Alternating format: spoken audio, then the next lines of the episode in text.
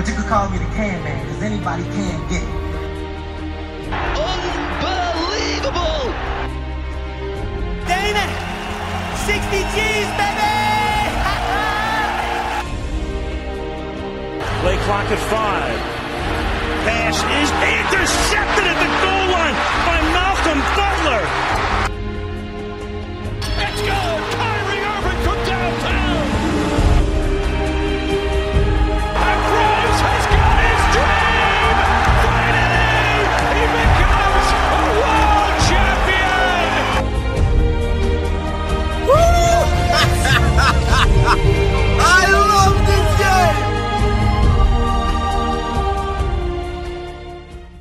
Hello and welcome to episode 111 of the Spitballing Pod. I'm Luke Byron.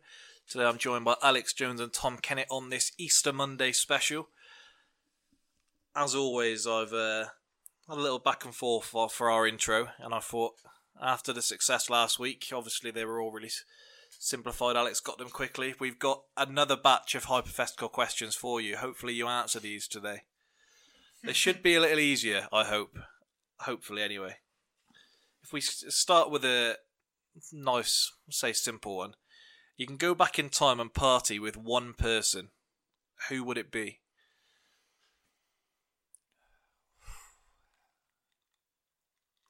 Do you know what? I probably I'd go with one of the old uh like Euro one of the old um England squad boys. Um particularly from Euro from um yeah because some of the stories that have come out from there and it's just it's just something that you probably wanted to witness like a lot of urban legends so uh any of those any of that squad then to be honest All right, getting that mic today.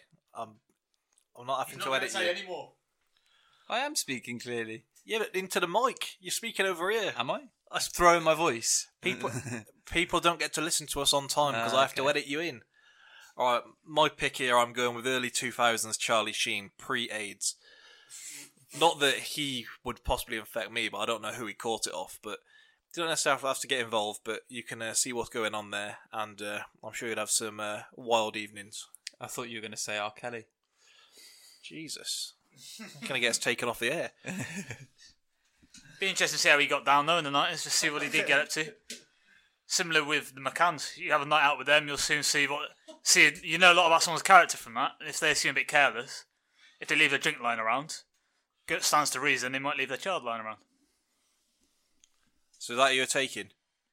If not someone like Frank Sinatra, just someone who you go way back and you just think you hear all the sort of links that he had with you know sort of potentially gangsters and sports people at the time. You see just what how they got down back then. Yeah, there's a piece when I uh, just started writing where um, one of the editors sent it to me on an example of uh, some writing to get into in terms of like non-fiction but telling a story. Yeah. And it's a piece on Frank Sinatra. I can't remember what it was called. I'm sure you could find it if you typed in top journalism Frank Sinatra or something. But someone had arranged an interview with him to kind of like document him over a week. And uh, he turned up on the day and Frank Sinatra basically blew him off like, no, it's not happening and but instead he let him just follow him around for the week, and so he's just documented from across the room his his like life as it is. But it's really it's really good, and he's talking about how he would literally just kind of look at the uh, bouncer on a door when someone's coming in to essentially say, "Look, they got to go." Someone would think that it's just a jukebox that anyone can go and touch up, and he'd just give them a look as they'd go over, and they'd, "Oh, no, that's Frank Sinatra." but all these little things about the way he would uh, speak to women and all sorts. It's it's very good though. Um, next up, then, if you lose when you die, no, if you die when you lose, which game show do you pick to compete on? If you die when you leave. If you die when you lose, which game show do you choose to go on? no restrictions on any sort of game show No, no restrictions. You want to pick something that's like completely within your hands, I suppose. Nothing like Big Brother or anything like that. um, oh, that's quite tough. Um, I'll go with the weakest link. No, no, actually, That is no, out of your hands. no, no, no, Actually, no, no. I'm going. I'm going. It's Hunger Games you're talking about. I'm gonna. Go, I'm gonna go with mastermind because then I get to pick my specialist category. All right, I'm going with golden balls. Oh, I'm wow. Oh, gonna, Oh, I'm gonna, man- I'm gonna What a maneuver, game. I'm gonna maneuver my way through it. Imagine everyone knows, so everyone competing knows like this is basically what's going on here, and you get to the final, and the person still chooses to steal. Imagine it. So you can both split, and So you would be split, sound. You survive. Yeah, because you're technically winning some form of money. Have you ever seen the video of the guy who, at the end, says to the opposing guy, "Right, I'm going to steal.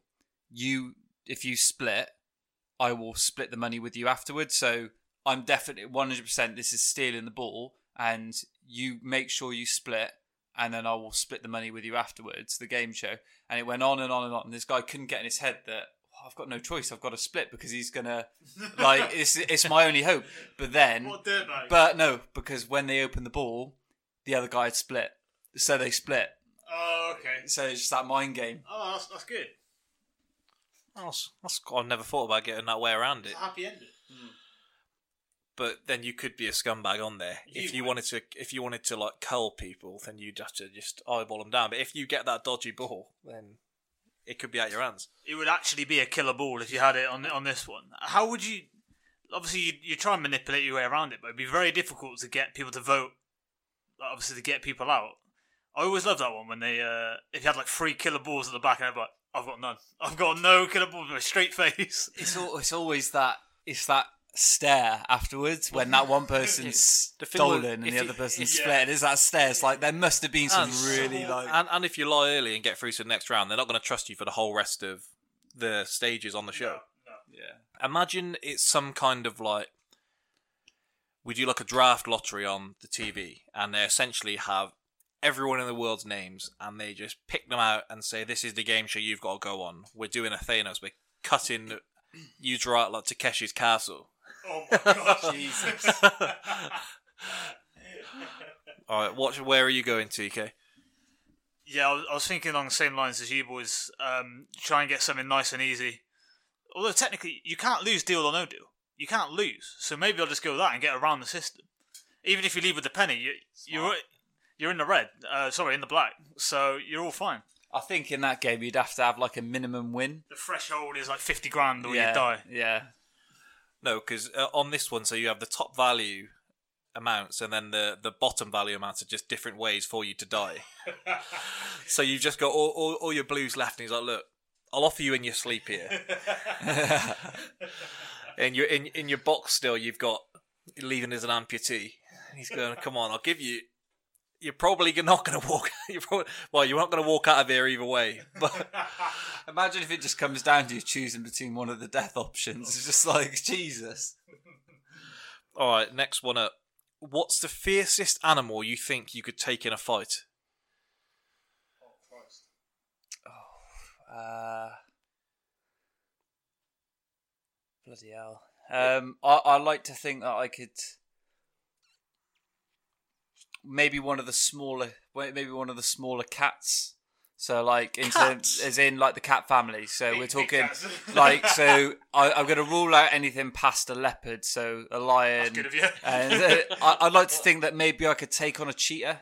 Maybe Christ. in close proximity. They're You all about they're all they're all about speed. So you get them in close proximity and tie them down. They're not that thick built. They're quite small compared with a lot of them. You just gotta you you gotta treat it like a And you- maneuver your head away from that mouth. Yeah, but if you landed if you land a decisive blow on those legs, they're not built for strength. You break the leg and it's game over. You've immobilized This it. is like pure Gareth Keenan talking about in the TAs. I know how to get how to get past people here. a cheetah's only got one play, and that's his speed. Well, at You- first- once you know the play, I've got one play.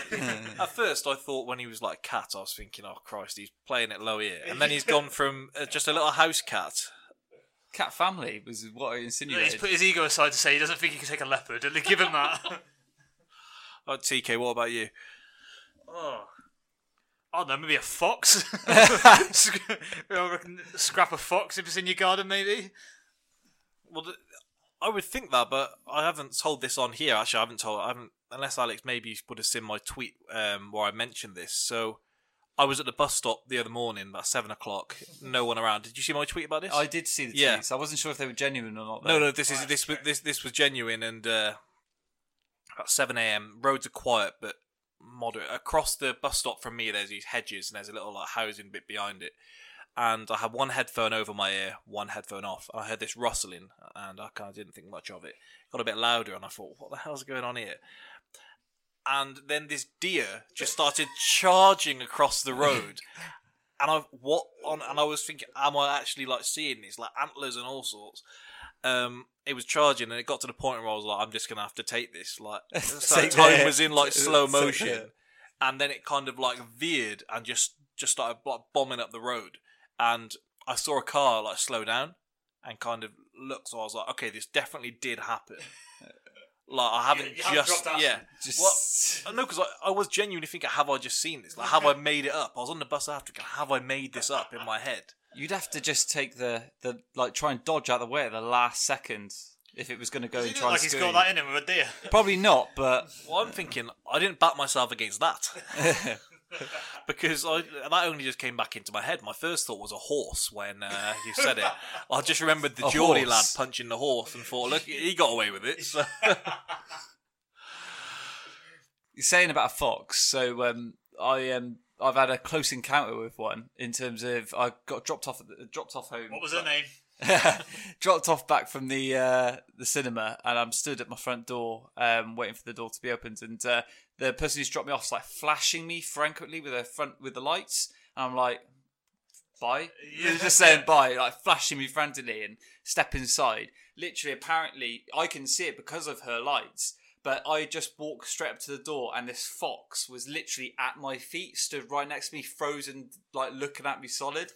I didn't notice, didn't clock it, didn't clock it at all. Oh, I think I'm going to take. I think I'll take on that deer. We're going to have round two. He's scared me off the first time. That's about as high as I'm going. I don't really. I mean, like I said, I've not had a tussle with a human being. so an animal, maybe. No, I man, I don't. I haven't watched much nature programs either. Either that. I think I could take a hyena. Like one, one on its own. That's the thing; They they, are pack packs, they? animals. Yeah, they're so- pretty. They're quite cowardly when it comes If to by themselves. All right, I'm settling for a sheep then. Go for a sheep. Being a sheep, we're going one on one. My uh, my uh, granddad's been attacked by a boar once walking the dog in the forest when he lived in Berlin. He was uh, Oh, and he's a got out, out for a walk with um out for a walk with the dog, and um, yeah, this boar came out of nowhere and uh, obviously spooked the dog, and my granddad sent them both running in opposite directions.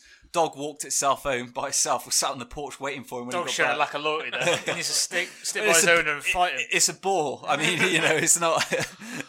All right, the next one up. Would you rather sleep in a bed with sand or piss the bed four nights a week? Sleep in a bed with sand or piss the bed four nights a week. Uh, The sand is like loose on top of your sheets. Uh, I'd just take. I'd take the piss. Yeah, I think Uh, I would as well. Yeah. Is there any sand in the bed where- that you're in, or is it literally on top of the duvet? Or So it- it's, all over? like it's like so. what- If you lie on top of the duvet, it's on top of the duvet. If you lie under the sheets, then it's like on top of the sheets. So you're basically lying on the You're sand. covered in sand. Yeah. for the every night of the week for the rest of your life. Yeah, I'll, I'll take piss in the bed. I'll take it on the chin. Like, I've never understood when people say the feel of sand is nice. Like people have like top feelings in the world. The se- feeling of sand between your toes. Never. Under- I don't like beaches. that makes a lot of sense for you. I don't understand it at all. You, you have to be you have to be completely bone dry, and the sand has to be nice and clean and light, and it doesn't. but they stick never to you. are. Some of well, it depends where you go. I suppose. Sounds alright. Not really. No. Nah.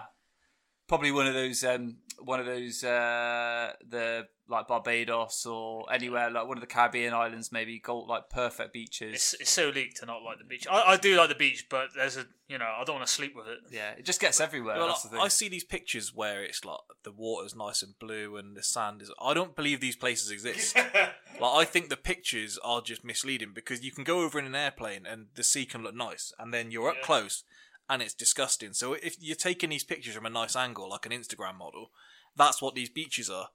They'll all be photoshopped. Well, some of them be photoshopped. I, there are some places like out that out, out out there like that. Have you ever photoshopped a training picture? Mm, not Photoshop. No, not, on. certainly not Photoshopped. Bit of editing, though. Yeah, I do. I haven't got time to do that. I do have a bone to pick with you actually, and it's just come into my head. Oh. Go on. and go on. TK knows what this is. So earlier this week, I saw. Um, I mean, we've mentioned uh, who you compete for before. Um, rhymes with Russian kit. Um, and there was a post this week with you and a fellow teammate with the Rocky caption, the Rocky quote added onto it about it's not. Um, Oh hard you yeah, can- yeah. It was the photo. hard Of, you it, can get. it, it was the photo of me uh, uh, uh, in Lanzarote, the last race of last year, where I basically passed out in the last K. So are you comparing a race in Lanzarote to a fight? Well, I think didn't. get an idea I, I didn't. I, I didn't construct the toast, but it's the. You did share it. It's the I did, but it's it's the it's the line, isn't it? It's it's the it's the it was Rocky's approach to life. That was the whole point of it. About how hard you can get here. Yeah, yeah. It's kind of like you know the What were these people doing to you during the race?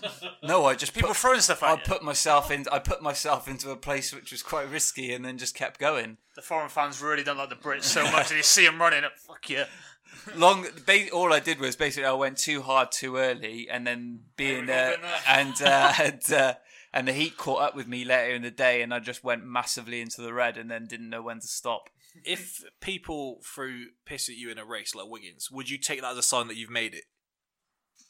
Uh, I think that's as big time as you get. I think it's only, it's only the French that have got that in, that lo- in their locker now. Triathlon's quite a lot more respectful at the moment, so Um, I'd be a bit worried to be honest. next one. Would you rather a rewind button or a pause button for the rest of your life? Uh, I I'll go rewind. Well, as in like you just literally. You can rewind that moment and redo it. So you can't go all the way. We're not saying you can go all the way back, but say you can rewind the last twenty minutes. like a TV. However long you've been watching for, you can rewind from that moment. I think rewind's the easy choice there because it's like you know you could argue that it's just as good as like you know it's with pause you you're gonna you, you're getting a second shot with the rewind anyway whereas the pause it just gives you longer in the moment Pause. I'm going all the way to that City game last week, and I'm moving Aguero back a yard, then resuming. Not sure how the transport situation is going to work to get me there. I'll have what, to walk. what was that show as a kid with the guy with the stopwatch I that was about took- to say Bernard's watch, wasn't that's it? the one Yeah. that's the one Bernard's watch I feel What like a show. Bernard didn't take full advantage of that. he could have done a lot worse than he did. where are you going with this It's as sinister as it sounds. Yeah, we'll say the rewind. uh, Each time you sleep, that ends your rewind, so you can rewind as far back as when you last slept. Um, carrying on, then we just got two more. You've got two buttons in front of you. The first button gives you a million instantly transferred into your bank account. The second button gives you a 50-50 shot at 100 million. oh my god. Uh, uh, Which button do you press? the million that I'd go for the lower lower because that that sum of money for me at the moment was uh, At the give me- moment, w- Give it a couple of years, he, it'll be well, pocket change. well, yeah, like I'm trying to say, like you know, probably if you had that million, you that that you start living a certain lifestyle, you'd be like, oh, maybe I should have gone for that hundred million. But for the moment, that that, that would give me everything I could when's possibly want. the last time you put a bet on? Uh, actually, funny you should mention this. Um, I did. Uh, a few of the boys at work uh, like do the standard weekend accumulator. It's a bit reminiscent of when we were in sixth form and we put went into the bookies and did like a. So I did, I put on like a one pound accumulator. Did you cash each it out? weekend? No, last week uh, when foot Everton. So I one pound uh, would have been one thousand three hundred back, um, and it was. Uh, and the game that didn't come in, come in was Everton losing to Fulham. I was at, and I had a cash out option for forty quid or something like that when they when it was they were one 0 down. So I was just like, oh no, I might as well stick with it. But I th- I think I'd take the million. I could live like a king on a million, and I think I could make it last as well. I don't want for much. um, given in the in the circumstance, I'm definitely stupid enough to go for the 50-50 option. I definitely would get tempted, but I'm hoping common sense would prevail and I'd pick the million. would would if you if it didn't come in, would the regret send you mad? But then I think I would treat it as well. I didn't have anything to start with, so You say that, I'm a swing at. but you're not in the situation. I think you'd lose your head. You'd go off the Oh. rails. I yeah, I might end it all, but there's, there's always that option. All right, and just finally, If your belly button was an actual button, what would you want pressing it to do? Uh, I'd go with. Uh, what? I can pick anything. Yeah, Uh, you can have a turbo for your races. You press it and it gives you a little turbo, like on a Need for Speed. A nitrous boost. uh, yeah, Or drop a little banana behind you, like in a Mario yeah, Kart. yeah, Mario Kart. uh, let's go with uh, let's go with uh, switches the the pain receptors off, and just go with that. Tells them legs to shut up. I think I'm either dispensing cherry coke or changing the channel. Well, I just don't have to worry about a remote ever again. I just press press my belly button and it just switches the channel for me. Yeah, but it's one it's one button. Yeah, I'll Is just keep pressing wh- it. What button does what does it do on the TV? Does it do volume? Does it do channel change? It's like a little universal remote. we all know that the TV guide these days isn't as simple as just going up and down the channels. You know, you got a you got category, you got press- directional Just buttons. press the back button. I'll, I'll dispense my cherry coke with a bit of ice coming out intermittently. Where's your, if, you, if your belly button's your forward button, where on earth is your back button? Don't ask that. Show you after. Maybe I'll just go for a record option. So whenever just press record. If you're going on night out, things can get a bit sketchy. Just record, go back and watch it the next day, analyze it, see where you could have gone a bit better. I don't think you'd want to see it. Like there's the there's the Black Mirror episode where have you have you seen this one? No. There's a Black Mirror episode where your eyes record everything, and um, you can essentially like beam it up on the TV. And uh, this bloke goes insane, like he's convinced his wife's cheating on him, and he starts making a play from her memory and seeing whether she looked at him, whether she forced a laugh at his joke, and like he just goes insane. All right, then let's move on uh, to some sport. We mentioned it earlier, so City obviously went out of the Champions League despite beating Spurs last Wednesday night. They then went on to beat them in the Premier League on Saturday night. But if we take the league out of the equation for a second, has Pep yeah has Pep failed at City if he doesn't win the Champions League? I don't think he's. I mean, this is now his third season. Third season, yeah. So I think it's if he walks away this season with three trophies, he's not failed. But ultimately, they wanted him to be brought in um, to win, to take that step up on the European stage. And I'd say this season was now the window where you start you expecting that from the board should be expecting that. So okay, even if he doesn't get it, I don't. It's not a failure yet. But if he misses the, if he doesn't get it next season, and the season after that, then yeah, I'd probably go down that failure line. So people say they hate overreactions in sport. It's one of my favourite things to, to see to see the overreactions. And on um, Five Live, there was a woman who phoned up and she was debating with Robbie Savage as to whether you'd rather have um, Pep Guardiola or Rafa in charge of City, and who was the better manager. Um, so things like that, they're the best things you can possibly have. We'll get on to some other things later. Um, for me, I think it all depends on how the title race goes. And I think if so, last season City were eliminated by a team that they finished twenty. They finished twenty five points behind them in the league. Tottenham are currently sixteen points behind them, and each defeat kind of brings a new wave of us saying he did this wrong, he did this wrong. I think if the league is close, say for the next five years, the league is close as it is this this year, whether it's Liverpool, whether it's United, whether it's whoever, and say they win four of those five titles, I think it looks a lot better from then than if on paper they have a better result and they win the league by however many points they did last year, the best ever finish. I think it looks worse than if you don't win the Champions League. So Arsenal were invincibles in the one season. One of the main critiques is, well, they didn't do anything in Europe. If they're clearly that good, they should have done something in Europe. And so I think you need to be able to balance it there and say, well, we did this. But if you're doing that comfortably, then people say, why can't you make the step up and mm. start winning there? You could also argue as well that particularly with the cup runs that they've had in terms of the opposition that they've drawn, um, it was a golden opportunity for them to do it. Even even the draw against us in the Champions League, out of all the other options, I'd say it was one of the better ones for them. Um, and yeah, he's it's possibly um, a golden opportunity missed in the same way that it's now a golden opportunity for Spurs to go on and do it.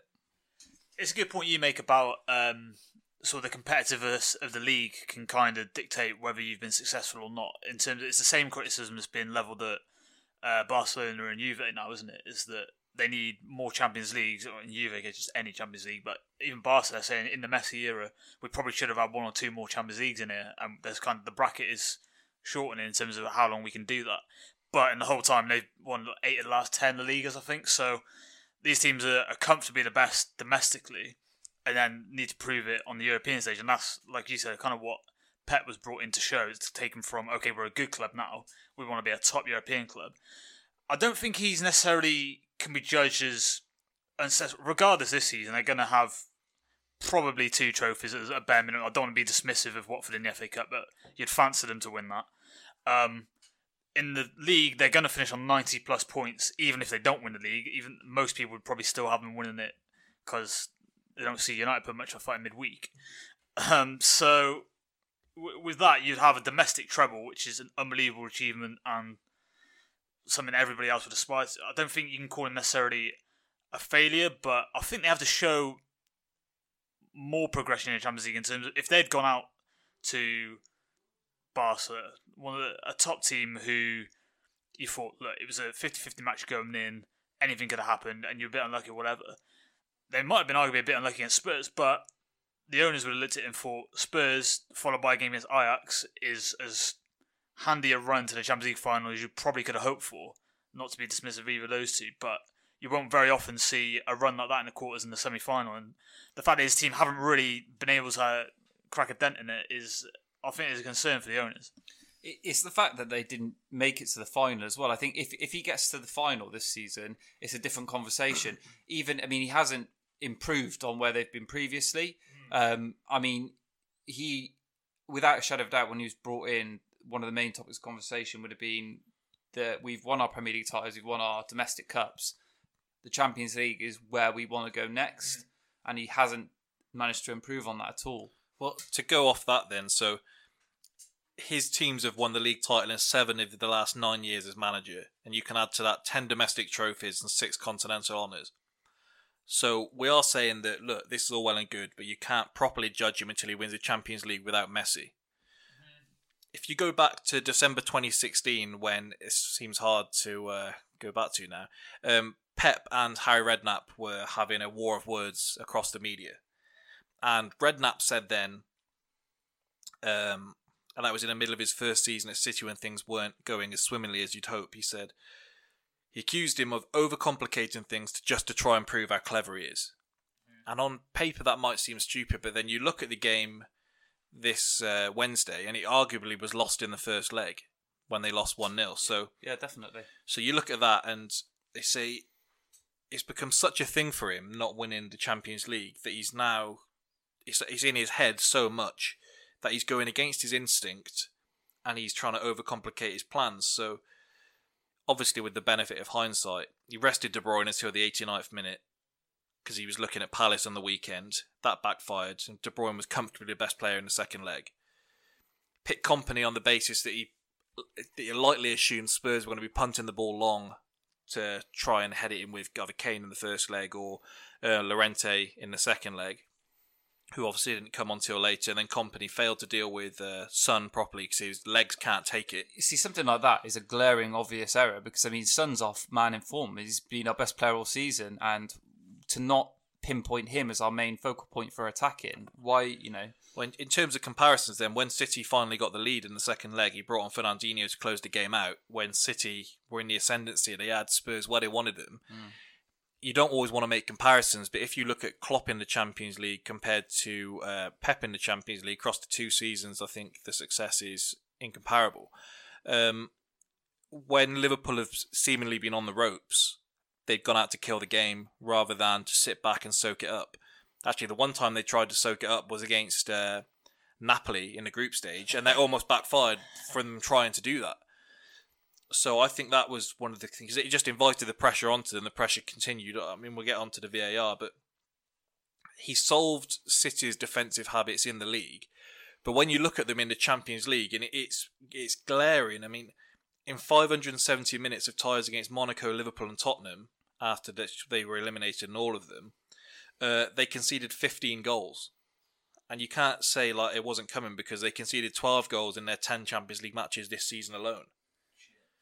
Um, and they trailed in seven of the games, so they've constantly been trying to fight back. And City, when they need to take the lead early, we've seen that from them. The, the games when teams can bank in against them and it gets later into the game, it all becomes far less creative and it just turns into passing two, three, four times across the centre midfield and then punting it into the box and hoping you can get a drop down for Aguero or, or something else there. Well, it's been highlighted a lot recently that panic can set in in their team, and it's something that's happened with Pep's teams traditionally anyway. But certainly with them, if, if something goes against them, panic does kind of set in. And those two Tottenham goals in the second leg, I think straight away was there was almost a feeling among City of oh, God, what we're going to do. And for the life of me, I'll never understand with teams like they've dragged themselves back in it. So and then they're at a point where get another goal, you get yourself safe. Spurs get a goal, they're going to go through. You've been in the ascendancy the whole time. The momentum is with you. You've scored these goals. How have you not tried to press harder for an, another one? With the amount of goals they got in their team, I think they should be going and trying to kill the game. And, and teams do it. Liverpool kind of did it against Chelsea the other week, where they went ahead, got to two 0 and then there was a bit of a kind of a bit of a lull, and Chelsea started getting on top of them. And if Hazard had scored one, maybe both of those chances, you could be talking about a different game. I don't know if it's a, a psychological thing with teams where they kind of they get to the point where they need to, and then right, we're sitting back. Carry on doing what you were doing. Well, it's certainly a theme when you look at the ways he's gone out of the Champions League. So he's gone out of the Champions League eight times as a manager. Three times it was on away goals. Three times it, uh, his uh, players have missed penalties. And three times they've absolutely battered the opponent and just not been able to get a goal that is that's been enough. So I think they've just fallen short when they've needed to go for that extra goal in the sec- in the second leg. That's clear. And I think it's just his style of football. You need to adapt it in the Champions League, and we saw this with um, United in particular when you look at the Champions Leagues in which they won in recent time. Well, at least the most recent one. So in the league, when they're playing against most teams, probably outside of Liverpool, they can bank on having 20 chances, allowing the other team to have five, and knowing that they'll probably score two or three, and at the most they're going to concede one. In the Champions League, when you're playing at least at this level, you give away those five chances, the other team may score three. And so I think it just highlights the differential. If if you only get the five chances yourself, but you restrict the other team to none, then likely chances are you're going to go through.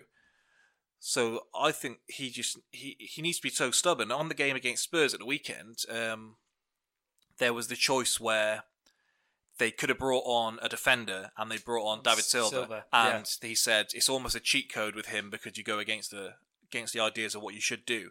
Sometimes it's it's labelled as what you should do because it is what you should do. The sta- yeah, so the status quo isn't always wrong. Sometimes they are right, and you should follow it. Uh, I, I think he is probably guilty of overcomplicating and overanalyzing things at times. But Well, the, the the match that sticks out for me when it comes to him, uh, a classic case of him on upon reflection now of him overcomplicating it was uh, when they when he was at Bayern Munich and he uh, was against Barcelona.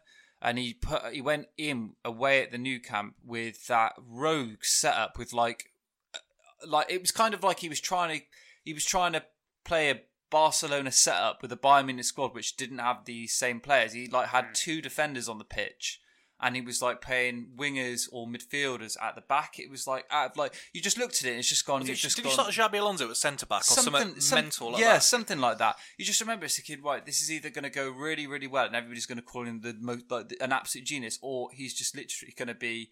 It's kind. It's kind of like it's it's, it's a it's a dish. At a fancy restaurant where a chef's gone and gone overly complicated and there's too much in the way of like so and you get you, you get served and the person who's eating is going what what the hell is and, this and sometimes you can be called a genius for far less. On you'll never forget bringing on Tim Krul for penalties and Van Gaal being labelled a genius for bringing on a better penalty save. but then on the flip side, I do think he's had his fair share of bad luck in there. You say about the missed penalties in each one of these games, it could be pretty different. Um, even the Liverpool one, where there was last year, where at times Liverpool were kind of battering them and they were all over them. There were also missed chances. I remember Bernardo Silva rattled the post. I think he missed one just slightly. The Spurs one, obviously, there's a, a hell of a lot of bad fortune. The the VAR one, if it's not, if you don't have VAR this year, say it maybe starts next year like it does in the league, they go through. You've got the Llorente handball, obviously the offside in real time. I don't think anybody really saw, and then when it was looked back, it was obviously the right decision. So he has had his fair share of bad luck as well. That's kind of why I'm reluctant to say no success in the Champions League means you you've kind of got to look at him as a failure because luck does come into it, and he's knockout third. When you look at last season, Sané had a goal wrongly ruled out for offside. Yeah, That would have taken him to be in a goal down and very clearly in the ascendancy. yeah, yeah, exactly. and the year before, no, the last time he went out with uh, Barca against Inter, there was Yaya Toure was stopped for a handball that wasn't a handball. He he's had some horrible luck go against him. If we get onto the VAR before we move on on both sides of it, so first of all, if we look at the uh, handball that wasn't a handball or was, depending on what you think. For me, I don't think they were going to rule it out, but I do think the critique is the referee didn't get the best possible angle to make the decision. You look at the angle he was given. We saw an angle two minutes later, which looked it zoomed in specifically in the area where it hit. You had it in slow motion rather than just them almost like playing with it on a computer, just fast rewinding forward, just showing it, just cannon off wherever it did, uh, a- a sideways angle where you couldn't properly see it. So I think it's good that we're looking at these things, but I think you got to give the referee the best chance at least. I don't think it changes his decision though, regardless of what angle you give him. I think it might have in real time. Whether it should have is a different matter. But I think the ref. I thought he might overturn it when he saw it. I thought when they start looking at him that closely, I thought he might. Even if it hits his hand, even if you're if you're hundred percent certain that it's his hand, then it's his hand's in a natural position, and it's not like there's. th- That's th- not the rule. That's not the rule in Champions League anymore, is it? It's if it's making your body bigger. And I'm not as necessarily saying. It I would've- wouldn't say it was because it was it was literally it, it was in his body. I'm was- saying it it, it not necessarily would have ruled it out, but uh, you've at least got to give the referee the best chance by showing him more He than one angle. Yeah, shouldn't he? Especially if we're going to watch it, then straight after he should. Um, I think I think Sean mentioned it in our group that essentially maybe he might not have been given that angle because in the current ruling, uh, there won't be a change till the summer. Uh, after the summer, it would be seen as a handball, but in the current circumstances, it's not because as we've just mentioned about silhouette, natural position, blah blah blah. I I took it slightly differently. I thought it was, hand wasn't in a, a natural position as such, but my sort of view of them is have you gained an advantage by having the handball? And the hand hits the hip, which goes in. So if you take the hand out of it, does it still go in? I think it probably would have bounced off his stomach or side where it ended up going in. But I do think the people, some people who's generally, and maybe this is, goes back to your overreaction thing you said, but some people has kind of said it's never a penalty in a million years. Other people have said I don't see how you can give it as a penalty. I saw it as I could see why they would overturn it because I said ultimately, regardless of natural position, has him having his hand there led to a goal, which technically you aren't allowed to hand the ball and then it go to the goal. Has it been an advantage? Yes. So therefore, I could see the argument for it given, but I think in the circumstances, I don't think I would have given um, a handball. I would have given the goal. if you go then to the VAR decision that ended the game, do you think, or do you not agree that it was both a dream for if you're pro VAR or if you're against VAR? Because if you're for VAR, then you're saying, look, Spurs got the Spurs walked away with the win as they should have because of the offside goal being given properly. If you're against VAR, you're saying, look, you're taking the emotion out of the game. Now everyone has to second guess whether they celebrate or not it should be done, well, not necessarily faster because it was done quite quickly, but it almost shouldn't be in a position where you get that time to celebrate before. There should be someone who can quickly look at it, or you're basically saying, look, we don't want to have to second guess human emotion in case a computer overrides it. If it was anyone other than Spurs, and if it was Arsenal, then I'd be saying, look, I'm so happy with this. So if, I have to look at it without it being them because, like I was, I was out of the room celebrating, and then I've come back and I, and heard the words. I've heard the words VAR and thought, what the hell's going on here? I think the best, sorry, the best description I've seen was there's like a slow mo of Pep, and it just it was just captioned um, hope to hopelessness, and you see his eyes bulging out of his head celebrating, so then he just drops to his knees. You see, that's the thing. I mean, you say it takes the emotion out of the game. It, it doesn't. It just changes. It's like it changes the impact. It changes the way it's distributed and the time. How would you feel if that was Spurs and you'd I'd celebrated be that absolutely goal? gutted. But I, what have I got to say? I, I, I can't. I can't say that it was No, I know, but I'm, I, the argument is you, people don't want to go th- have to second guess whether they can celebrate. We we said before during the World Cup, every goal we scored, I was saying Is that VAR? Because on a corner, you don't know if someone's offside by an inch or whatever. I the thing is though, I, I haven't had necessarily had a problem with that.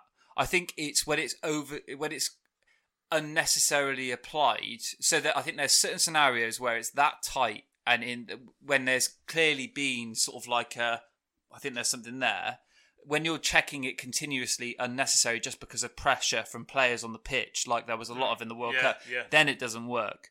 But when it comes down to you know if you're you've just got the team and it's the it's in the heat like like it was tight and you know it's close and they're not just checking it for the sake of it they know that it was really close then it's different and it's as well the the fans have got to adapt to it still i mean it's it, we're in a period of adaptation and change where people have got to sort of expect that that is now part of a game and they will react differently to it. And I, I don't think it's going to lessen the footballing experience. I mean, you look in other sports where there are similar sort of things, and I, I, I get I get that it's not like a the game's not in free motion in those other sports, but it, they love it. I mean, you know, it's they it's that build up, that suspense. It you know, it almost extends the experience of it. I think. I'm not over literally saying offside from a corner, by the way. That was noted. I mean, But when, when it's foul at a corner. yeah, I mean, when it's like knocked on and then there's someone who's gone past. But the um, the the thing I thought, I thought it did kind of add its own drama in a way. So you can't say it takes away the drama because you couldn't get a much more dramatic conclusion than that. They thought they had a last minute when they then get stripped away from you. But it's whether that's sort of the right sort of drama we should be talking about. For example, if that Sterling goal was a perfectly legitimate goal, if we then have a situation where he can't fully lose his head like he does and celebrate because he's a little bit concerned, I will admit that would take some of the magic away from it because to me that's what football's about. Last minute winners like that, celebrating like he did, celebrating like Pep did, is sort of the magic of it. And completely understand if you're a Spurs fan why it'd be quite funny to go back and watch that because it worked out brilliantly for you. But I, I do kind of I don't think I'll sympathise with City, but I can I do feel for them in terms of I can understand how you, what you'd be going through with that, and but I, that's important to me. But also getting the right decision, I think, is more important. And Spurs did get the right decision, so therefore it, that has to kind of override everything else. If we'd been talking about afterwards that Spurs gone out to an offside goal, they'd be feeling just as gutted as Pep was on the sideline in in their own way. So it, it got the right job done in the end. I think. I think. Imagine though if the goals had been flipped. So imagine if you had that goal there and the Llorente goal was a, as a decider, for example. Then you'd have a very different situation on your hands. Then you have VAR in the last minute with a situation where no one's going to be happy because some people think it's handball and others don't. Then you would have a far more difficult situation. And I do think that's probably going to happen at some point. I suppose one of the arguments against VAR originally was it's going to take the debate out of football, and that's clearly shown that it hasn't taken the debate out of football. Like, I wouldn't recover if that was Arsenal and that happened to them. Like I would never, I would never get past that. I don't think I could if I was Sterling. I don't think I could ever get past even hell of a season though he's having. I think that would just be in my head rent free. You you're going to be able to recover if we go on and win it. No, I said that Oh, God. Arsenal will win the Europa and Spurs will win the Champions League to spite them. That would. oh. Do still think they're going to blitz past Ajax, but we'll uh, we'll move on. So I don't, I don't think we. I I think there's a lot of Spurs fans at the moment that are a bit like it's kind of a bit reminiscent of England's run in the World Cup in the respect that we're no, like this is a golden opportunity for us now, and a lot of people are looking at Ajax thinking they're not as dangerous as they are, and they're forgetting the momentum that they're also riding off at the moment as well. they beat two shot teams. Like and it, like you, you put it down to like uh, like and then like people counter to me like a few Spurs fans said to me the counter to that is yeah but we're in a more experienced side when it comes to like as working as a team saying yeah but Ajax have had much more consistent pedigree in the Champions League than we have you know they've just got that that culture and belief in behind them which you know we haven't had in you know a while they're going to have in that setup they've been in the Champions League every single season I, I think I, They are in deep now. I, I am very pleased that the first leg is at um, is at the new stadium is at home. I think that's quite crucial because I think if if they get on a if they get a swing of momentum in that first leg and put two three past us, which they're perfectly capable of. I mean that I watched them against Juventus and they look dangerous. they play some unbelievable stuff as well. So be interesting to see if they again handle the occasion because it's an opportunity for them as well. They'll be looking at it thinking Spurs aren't Juve or mm. Madrid. They aren't. They'll be thinking we've already beat two good teams, or we're, we're, we're one not quite as good team away mm. from the Champions League final. Mm. And the, and the thing is as well, like you then got say we get past Ajax, I have no idea who I'd prefer in that Champions League final. Do you know? what, Part of me, I, I would- think, I wouldn't I get think too I'd, fussy. I think I'd, I think I'd want Barcelona, not because I think it'd be the easier tie, because I don't think either of them are the easier tie. It's just the fact, right? If we're going to go in with the Champions League, I'd rather go and go against the arguably the biggest team in the world, give it a go. I, and the thing is, is and, and and the thing is as well, Liverpool as well. They've been to that Champions League final recently, and it's kind of like that. We're not going to make that mistake again. And if things have gone a different way in the Premier Carrick to go League, this time. oh, yeah. I, I, so you know, ideally for me, Barcelona in the final is what's got out there now. Before we uh, move on then to another topic, so if you kind of move nicely from Ajax, so two years ago was it Ajax and uh, United met in the Europa League final. If you look at the trajectory both have gone on since then, United have just lost their seventh game in eight, losing four 0 to Everton away. Uh, I've made the mistake of gloating beforehand with Arsenal, but we'll maybe talk about we'll maybe talk about them next week uh, so we can get everything in. It's easy in hindsight now to say whether Solskjaer should or shouldn't have been appointed as manager. If I first ask, do you think he dealt with the loss in the right way? Because he's come out essentially and said, "Look, I'm going to be successful here. It's not going to be with half these players."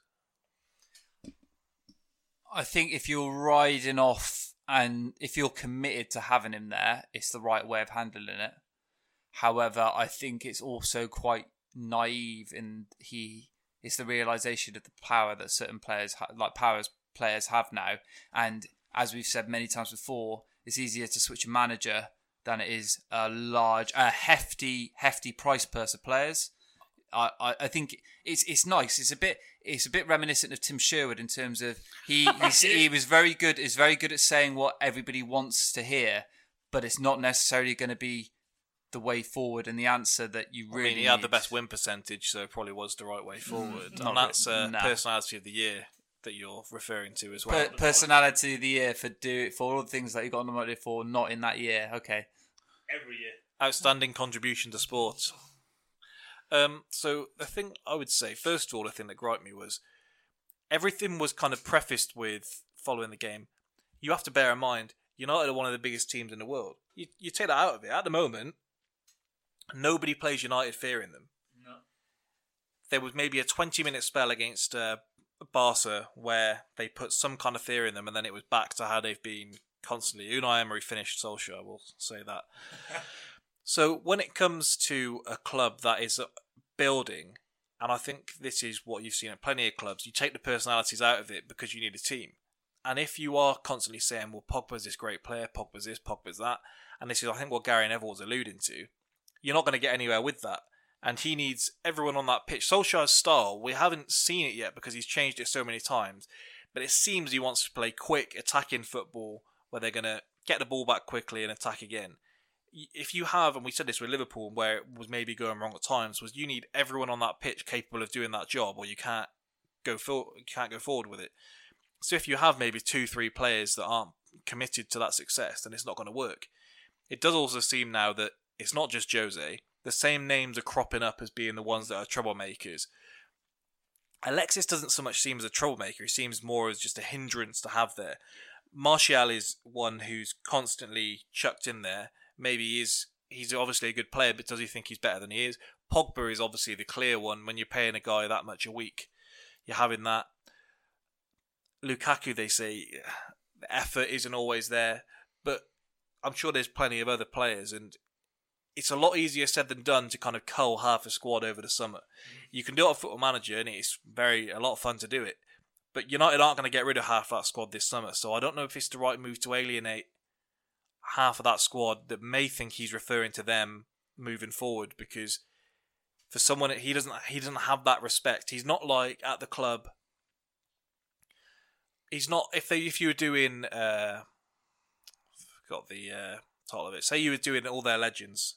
What's the Class 92. no uh I'm doing I'm alluding to it. Mount Rushmore. Mount Rushmore. I got there. If you're doing your Mount Rushmore of United stars, Solskjaer's not going to be on there. He's not someone like Zidane where he goes in at Real Madrid and no matter what he does, he commands a certain level of respect. That level of respect for Solskjaer can go very quickly if things aren't going their way. And even if people aren't happy with him, they not aren't necessarily going to look at him and say, "Look, I don't agree, but I can respect him because of who he is." So he needs to maybe watch who he's turning on and make sure he has enough on side at least before he turns on the others. on the flip side, I thought from a sort of PR point of view and in terms of his own job safety point of view, I thought it was a, a genius move because predominantly online and certainly at the games, the blame is being placed with the players who aren't putting in enough effort and the board. So he's kind of managed to maneuver a situation whereby everyone's saying, "Wow, look, what's he got to deal with here? He's got a big rebuilding job on. It's not his fault." And it's it's I think rightly in some regards, the players are having to face up to the responsibility, and also the board in terms of the, the money spent and the return that they've ended up having for it. Ed Woodward seems to be the guy, sort of the fool guy. I don't know if he's responsible for everything that seems to have gone on there. It seems to be popular that um, he does get the blame. So I wasn't on the week you guys spoke about whether Solskjaer was the right appointment. I did listen to it, and I, I partially agreed with all of you on it. I, but my view then, as it is now, is, and this has been fast forwarded a little bit. I thought they might get off to a rough start at the start of next season, and people would be having these conversations. Instead, it's happened quite quickly. But I, my view was, history is going to be rewritten to say that it was an emotional decision, should never have appointed him because everyone's speaking in hindsight. But people are speaking without remembering the context of the time with which it was. Solskjaer's on an unbelievable run. They've got to give him the job. People were saying, give him it tomorrow. Whatever. It was a case of whoever then got the job instead of him, be it Poch, be it whoever, then has that ghost there that they just can't outrun. As soon as they hit a bad patch, which this United team is going to at points, it's going to be straight away. Well, Ole didn't have this. Ole, Ole, you know, he was winning all the games, and straight away it becomes a case of a very good manager could struggle under the weight of that. And when you've got Solskjaer there, as he would have been as a sort of backup option, you quickly then sack the next guy and get him back in, expecting it to all go sort of sunny, sunny times again, and you end up in exactly the same position. So, as much as we can look and say they should have gone for someone else, I think it's quite easy for us to say that sat here now, months on from the event. Yeah, I agree with you. I, I thought it could go wrong, and I said when we did it on our 100th episode that you're going to find out what he's made of once you get a bad patch. I thought they were going to stand firm and not actually appoint him and wait to the end of the season, but then does this happen if he's not appointed? Is it kind of directly, are they playing for him because they're comfortable there, and then that kind of intensity goes when you're secured, you don't have much to play for for the rest of the season? Are they mm-hmm. writing off top four or whatever? So I don't think they're going to sack him because United, they keep telling us they're not this team that sacks managers after not giving them a chance while simultaneously sacking managers and not giving them a chance. I think it looks better for Jose. And if I was to, I don't know if this is an unpopular opinion, I still think he's going to come back and win another Champions League before he retires with someone because he's going to get a golden yeah. opportunity somewhere. Yeah, sure. He's going to be looking and being incredibly smug, but it's maybe can be two things. It can be that he was he was uh, he'd run out of ideas. He was terrible for the job, and the players are awful. Yeah, I've never seen someone's reputation grow so much when not being there. It's incredible when you see some of the stuff of. There's been two things. There's been that has been said about him that, you know, oh well, it wasn't him all along. Forgetting the fact that they were absolutely dreadful. They won't turn. People saying about this Everton performance that it wasn't great. Turn in a performance like they did against Liverpool again. I don't think that happened against under Ole. I think there would be a, at least a sort of base level of trying that wasn't there for that game. Um, and he also created this team largely. He's the one who the stat about the them having all these offenders they still in 2012. Well, he could have rectified it. He's, he's the one who spunked over 300 million and didn't rectify it. So if he's this great manager, he would have sorted the problems out. The other thing is that they've changed it to uh, maybe Jose was right this whole time. One of his best achievements was coming second with his squad. You're forgetting the fact that City were miles in front of everyone, and nobody else was any good. Liverpool, Arsenal, Chelsea, Spurs. None of them were good enough to even come anywhere near. They were all massively inconsistent, and United had a little bit more consistency to them with a better squad with more money. That's how he came second. It's not too hard to do. So I'd never quite get how by the team that you've used to manage are being shit, somehow your reputation is enhanced by it. It makes zero sense to me. I mean, that's what Jose lobbied at Rafa when that Inter team went to shit. Um, I mean, we're going to see this uh, kind of transfold over the next couple of weeks, so we'll certainly get back into it. But for now, we'll see what they do in the derby on Wednesday, whether they roll over. I think the first goal there is going to be very important because I, I think it, yeah, I think it could get brutal. I think the worst thing Liverpool fans can do is actually go into that with any hope. And as much as you can say you won't, you're gonna you're gonna deep down. Well, it's a little bit like Gary Neville said. They have to have a reaction to that Everton game. You'd think in whatever the next game was after that, there should be a reaction. Your cross city rivals, there should be a reaction, but they do have that, that awkward uh, catch twenty two of do they really want to win this game as well? So I I don't think it's going to be an option for them whether they want to win it or not. I think City could take that out of their hands pretty quickly. Yeah, I don't think the fans are going to be pressuring them too much because the fans are going to say if they lose, oh well, we're yeah, sorting them out. But For me, in this situation, I think to um, worry about other people's success is a terrible sporting mindset to get into. You Couldn't agree focus. with you more, man. You, you agree, focus. but You that's what they focus. Uh, the best mindset and the most reliable mindset you go into is you focus entirely on what you're doing and your own success. You forget what other people are doing. Say if they go and beat City at the weekend and Liverpool go on and win the league, all right, great. But you now have to go. You from this from every day you've got to try and build in the right direction to improve your position. And if you go into the mentality of oh, we're gonna just we're gonna try and we're gonna try and limit other people's success by losing, like you know, it's kind of a bit like the mentality is just be win win win to get back to where you were. So you take it out of Liverpool's hands. Louder for those at the back, Alex. Absolutely, and that used to be United's mentality, but for whatever reason, seems to have fallen away. And I get why you wouldn't want Liverpool to win hundred percent get it. But to the point where you you want your own team to lose, uh, that's kind of got to be where a line's drawn for me. And so, but as I said, I don't, I don't think they're going to be. Uh, I don't think it's going to be optional for them. takes us back nicely to our intro where Alex perhaps was worrying about other people where he went out too soon in his race, and then he's learned to just worry about himself, and then paces himself and comes through. So we'll move on now to a uh, slightly more rogue topic.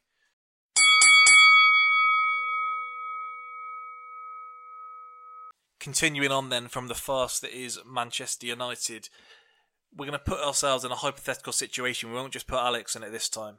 On this occasion, the purge is taking place all over the world, and it's starting, we'll say next week.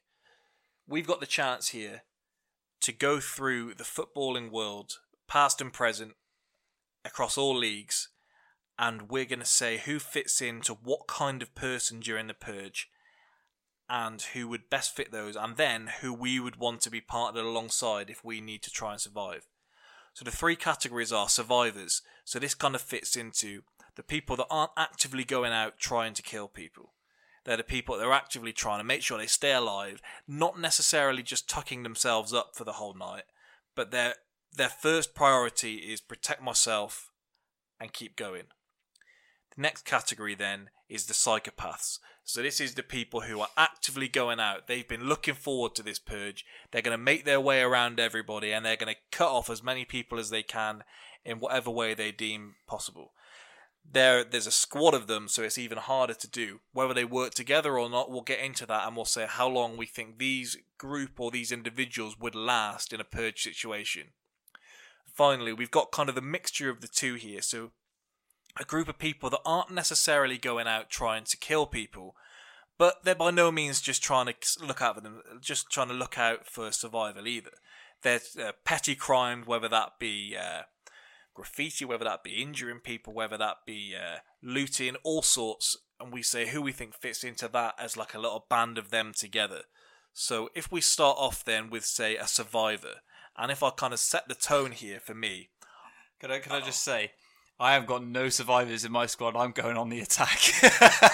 we've got we've got three separate categories, and they have to see what fits in. They're not just a squad. You've missed. you've missed. you've uh, misread I- the question. reviewed their characters and said they're they're psychopaths. Clearly, no, no, I just like you know went into this thinking right. eh, I'm going out. I'm going out there to win the purge. I'm not going out to survive it.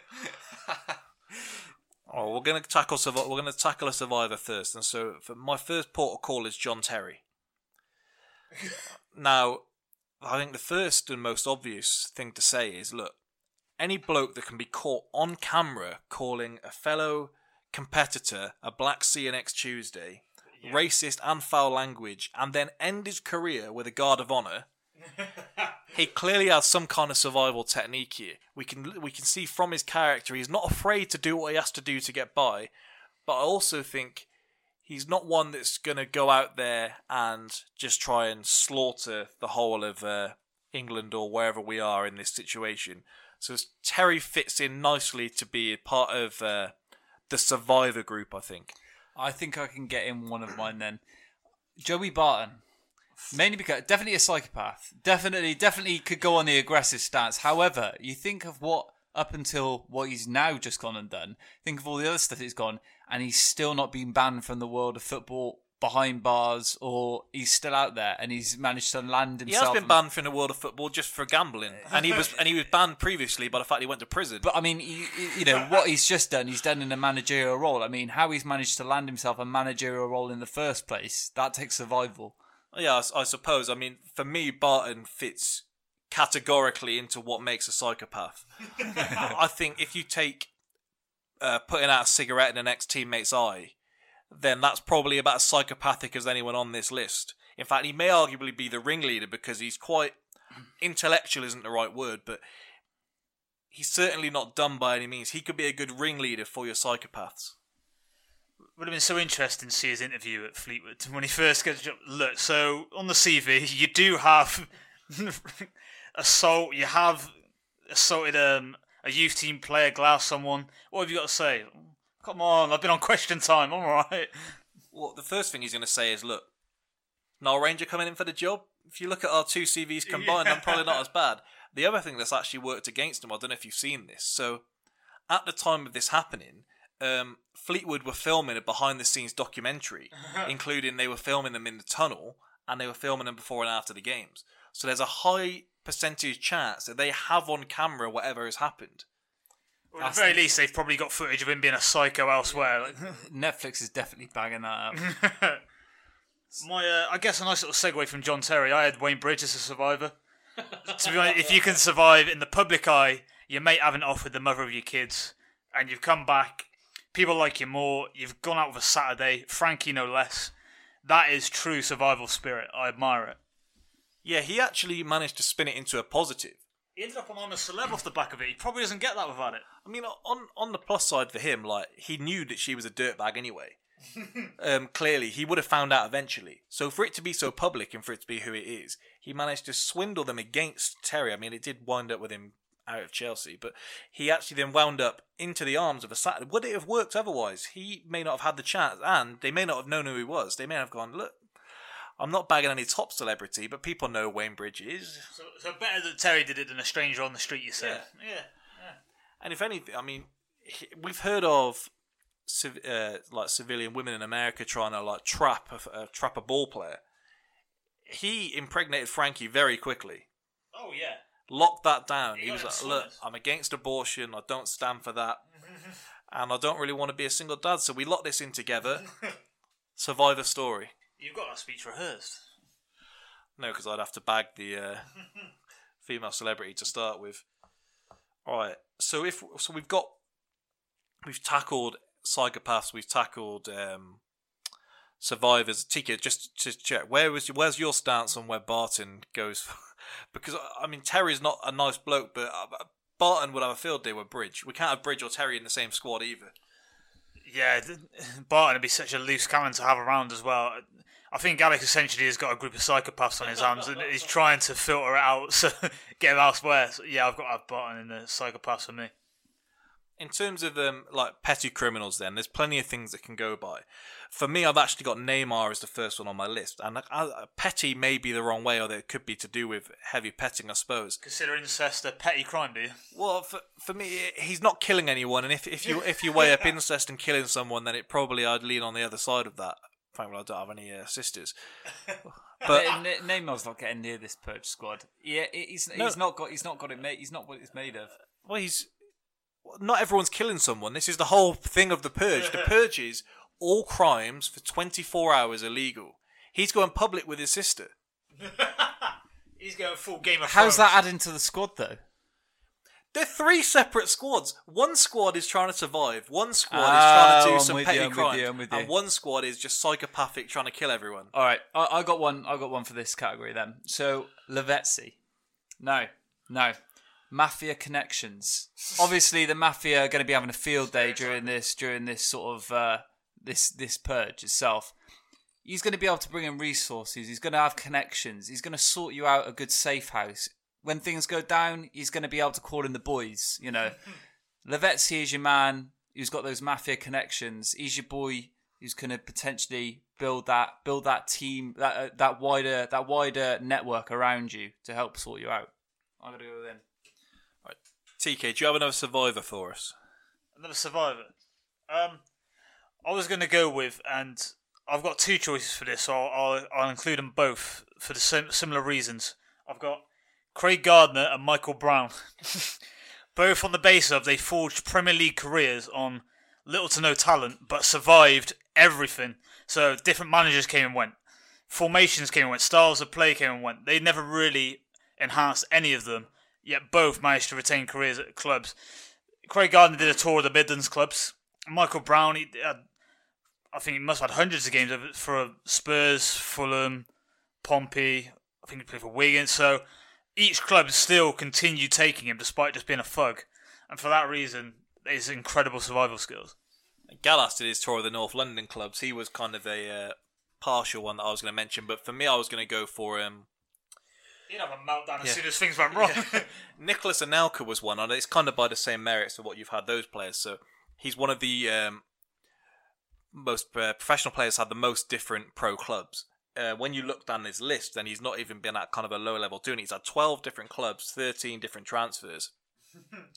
um, PSG, Arsenal, Real Madrid, back to PSG, Liverpool, Man City, Fenerbahce, Bolton, Chelsea, Shanghai Shenhua, Juve, West Brom, and Mumbai survive when he needed to. He's gone to Bolton. Is there's any more clear thing? He's lived, I'm sure, in a nice place in London with uh, Arsenal and Chelsea. He's he's seen China. He's seen uh, Paris, and he's still happy to go down to Bolton because he wants a wage and he's going to survive. Shows how much things have changed in football. When Allardyce signed him for Bolton, people asked him, "Do you consider this a gamble?"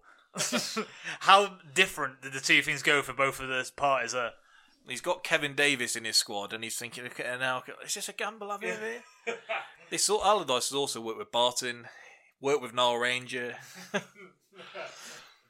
If you're going along those sort of lines in terms of you know well travelled um, among on an international scale, I think you've got to put in Owen Hargreaves. Can switch, can switch, per, can switch uh, nationality to multiple different options at varied op- points. You know, if this goes on an international level and he needs to switch sides, he's your man. Could you imagine being in a survival group with him though? Just be you'd be in the middle of doing something, and he'd just start talking about the Bundesliga, and his, when he was at Bayern, Owen, shut up for five minutes. We're trying to survive here. And the t- last time I saw an axe like that, I was in the Bundesliga. also, I mean, can you bank on him in an escape situation as a survivor? He's definitely getting injured. Well, this was I got another survivor in there was Wilshere. Just because to have that many injuries and still be going is a remarkable fate in itself. It's it's quite easy if you don't. Is Wilshere still going? I haven't. he, he just came back again. So if on that basis, you'd have Andy Carroll. he'd be the guy in the film who's perennially injured, and people have to like carry him through it, but he's there, whether you like it or not. He survives.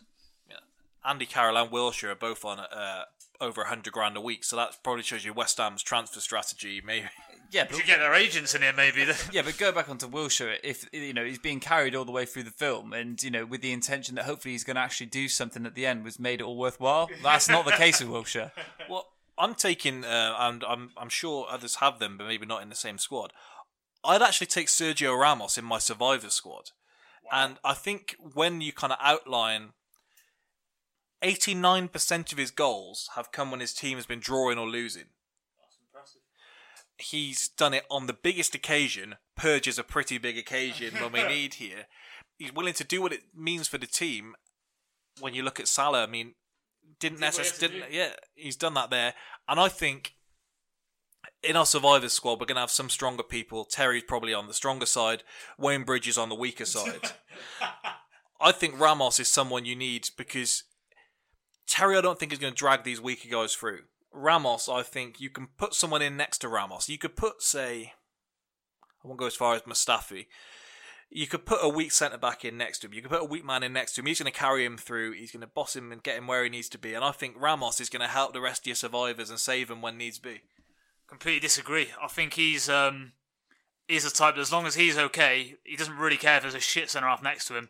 He ain't gonna help you through the game. He's gonna look a million dollars, and if no one else does, he doesn't really care.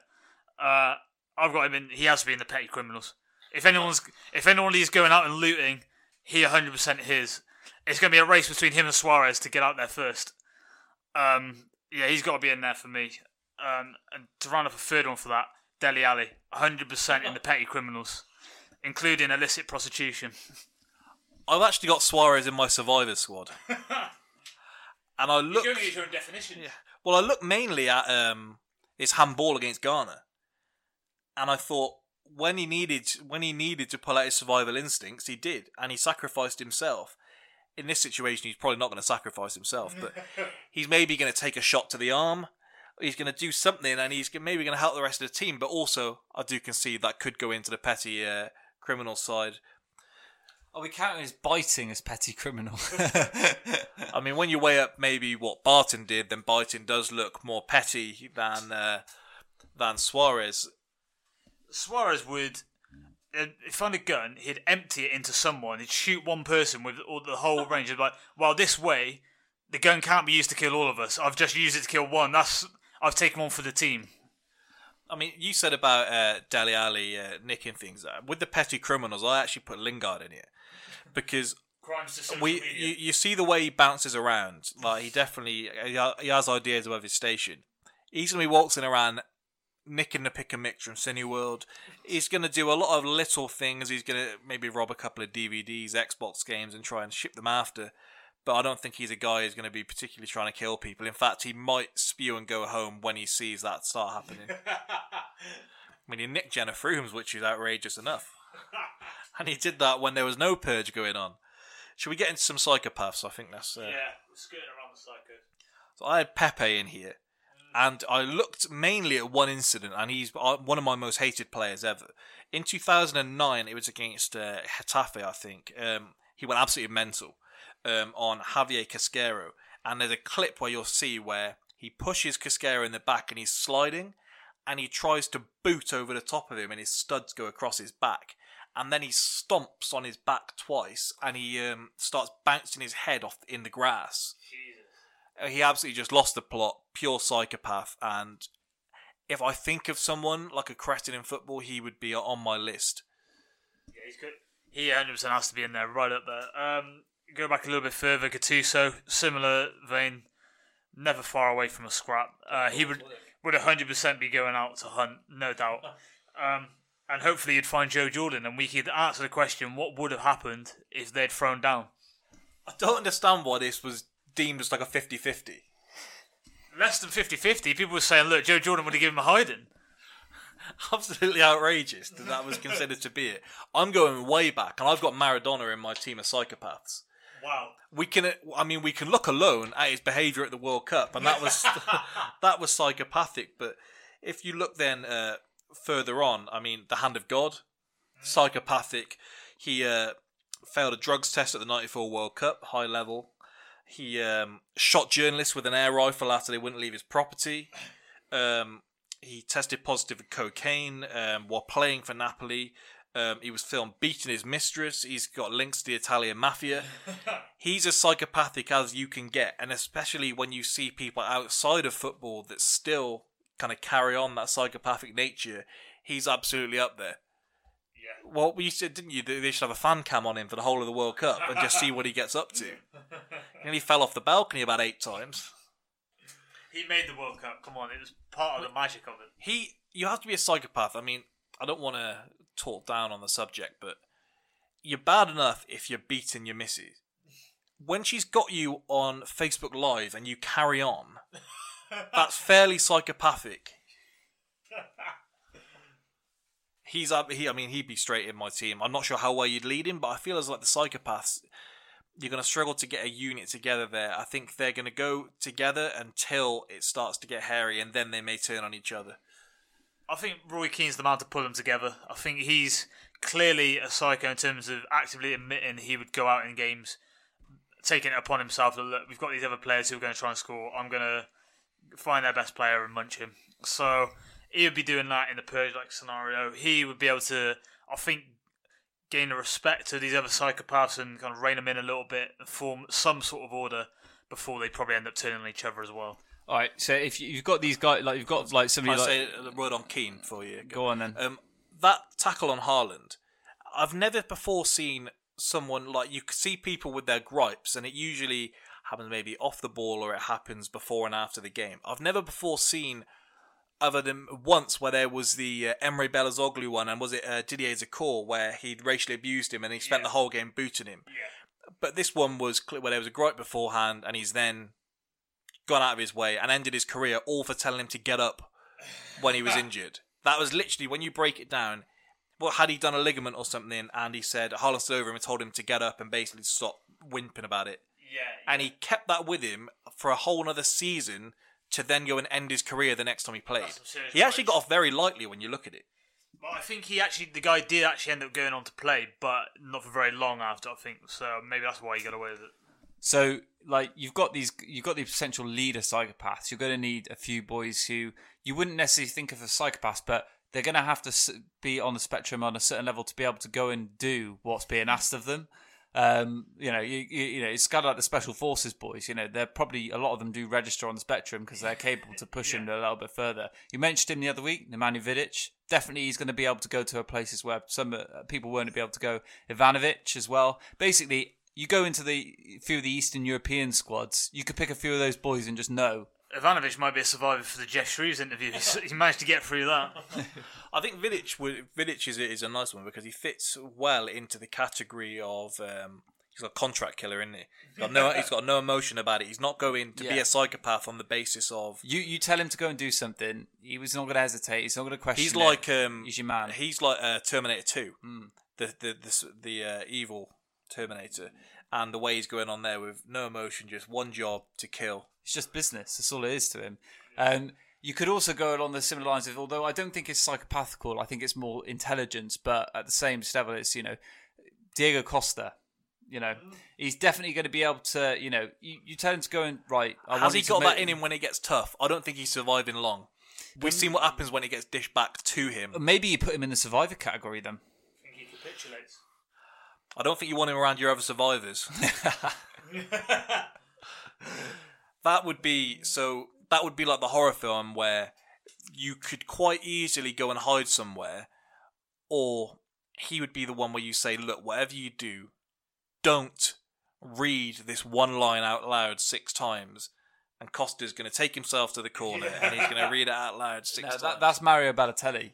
That's Mario Balotelli, and like you know, you know, se- struggling with a bib and also not being able to wrap. He's having Carlos Tevez tell you to wrap Christmas presents properly on the Man City television. he's your boy who's He- going to take. He's going to be that the idiot in the horror scenario. I actually think he's the petty criminal. He's just going to be like firing uh, fireworks at people off the rooftops.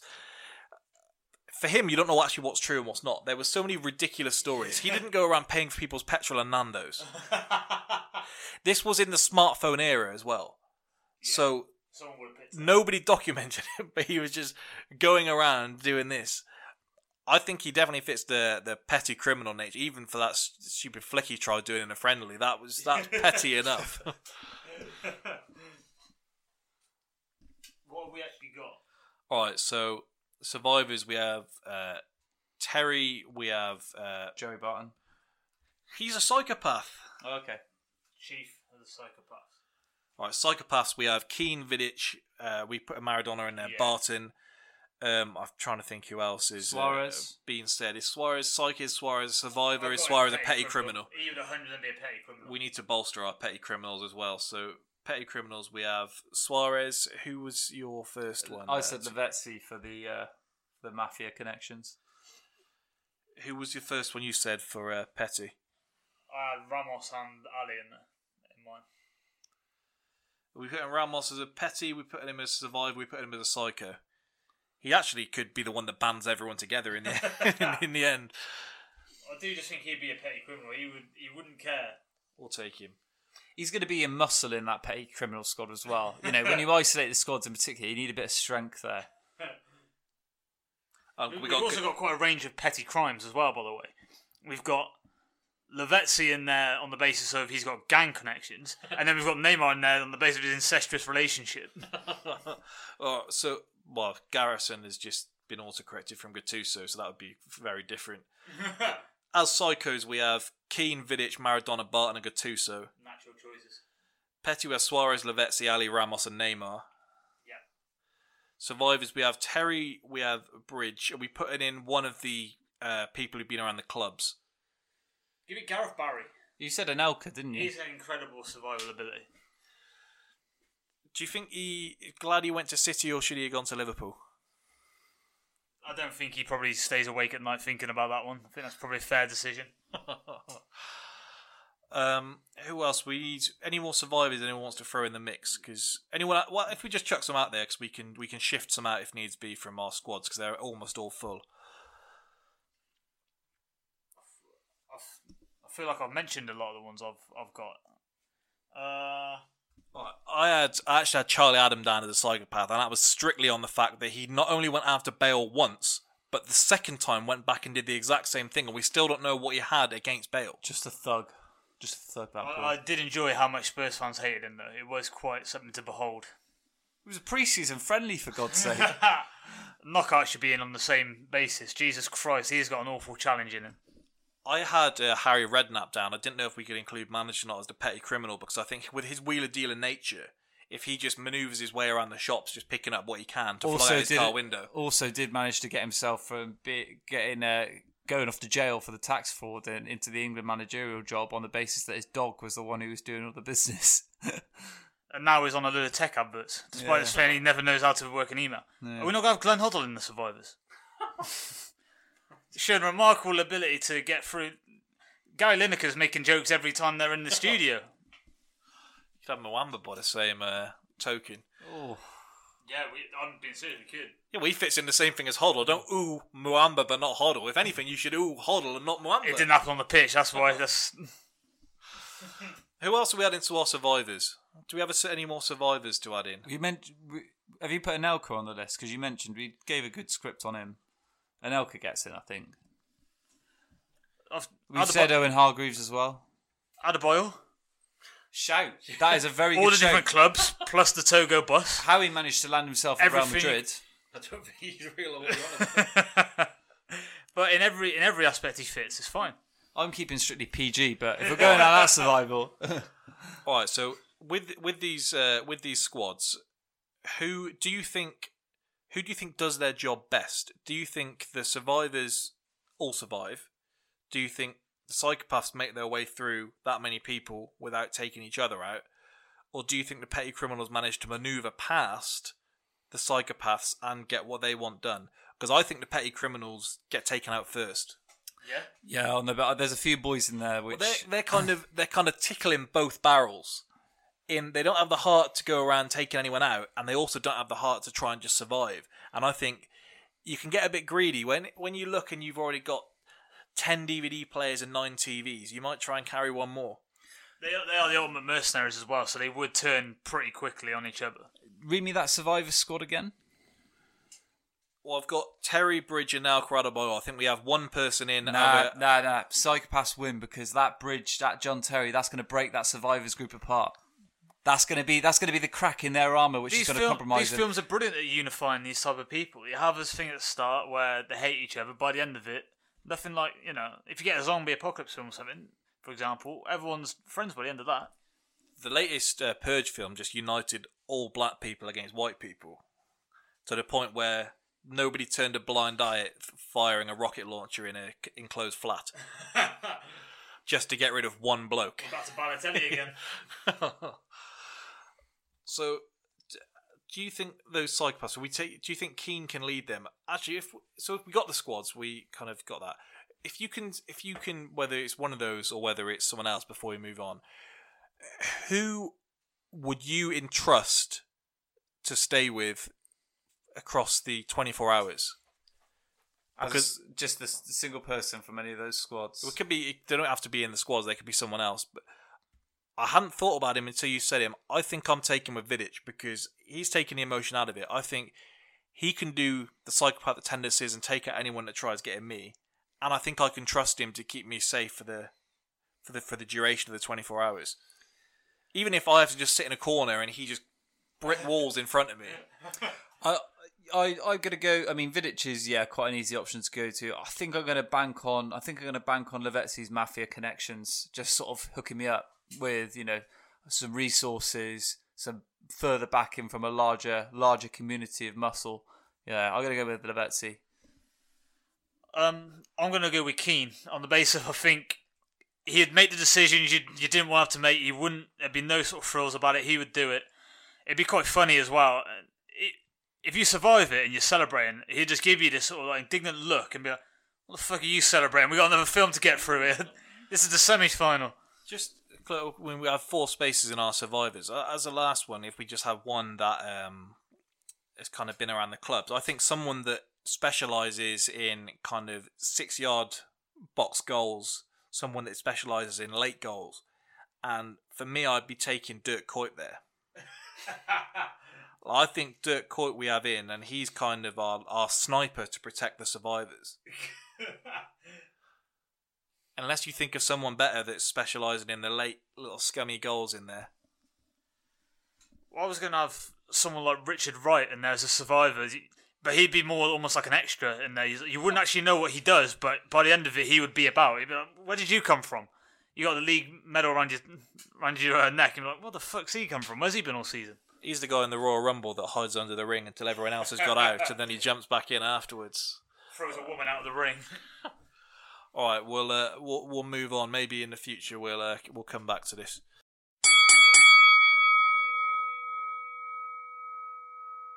Moving on, then we have the unwritten rules of football. Kind of football your mates here, whether it's in the park, whether it's in the street, whether it's well wherever.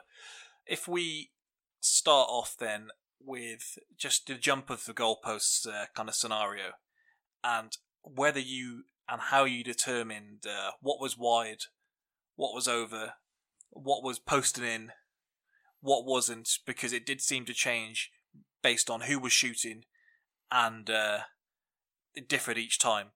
I think what was over was probably the toughest one. then you get someone that's reaching up as high as they could. Like, look, I could never have reached that. I can't be. Yeah, the you've never heard the terms posting in ever as much as you did in that circumstance. And if you thought VAR promoted some serious discussion, that creates some serious, serious discussion. I mean, this is slightly separate to that, but a few phrases have ever annoyed me more than playing five aside. And uh, if we make clear this is kind of separate to five aside, that could be a whole separate thing, which we were going to do at some point.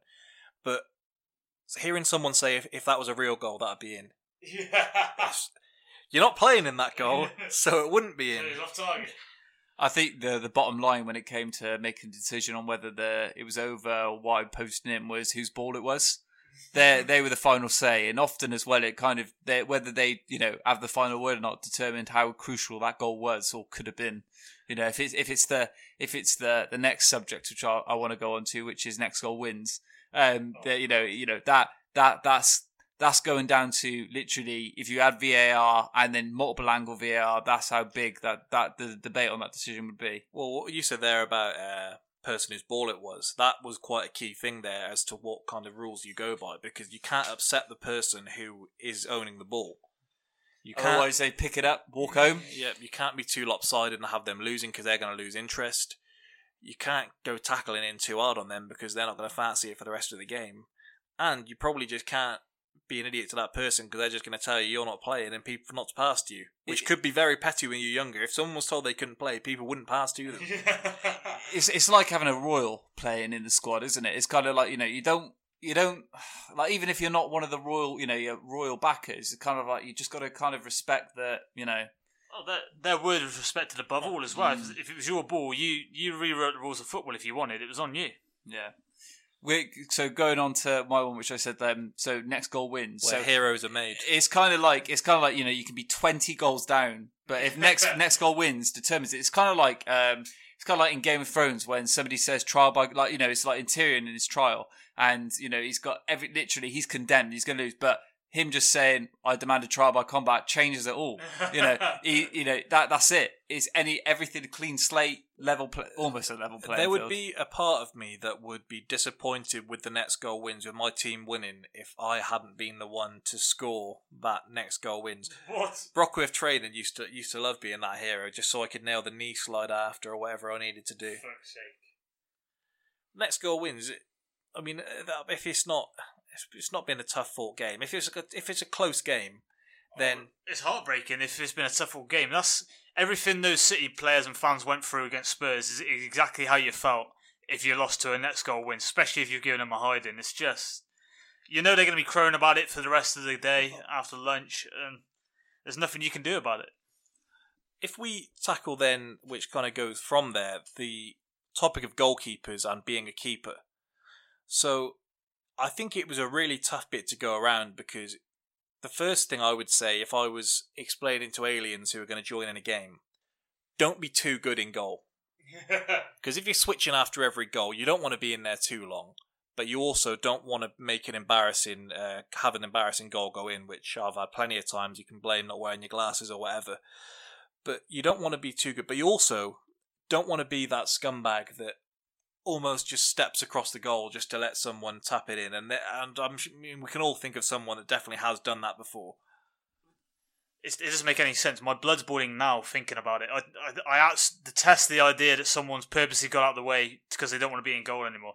Apart from anything, what gives you the arrogance to think you're too good to be going to goal? You should be out on pitch. I can't. I can't have it. None of us want to be. You do your stint. You try your hardest.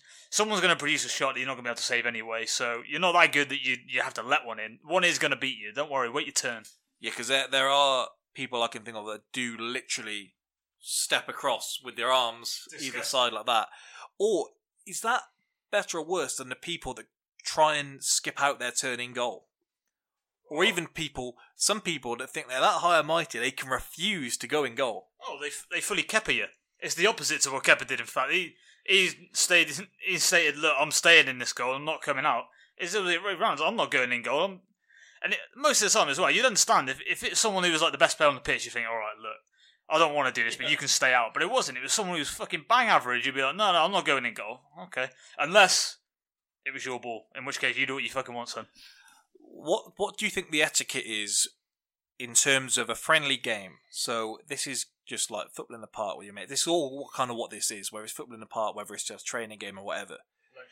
There seems to be some kind of etiquette with not blasting it if you're close and you're close in on goal.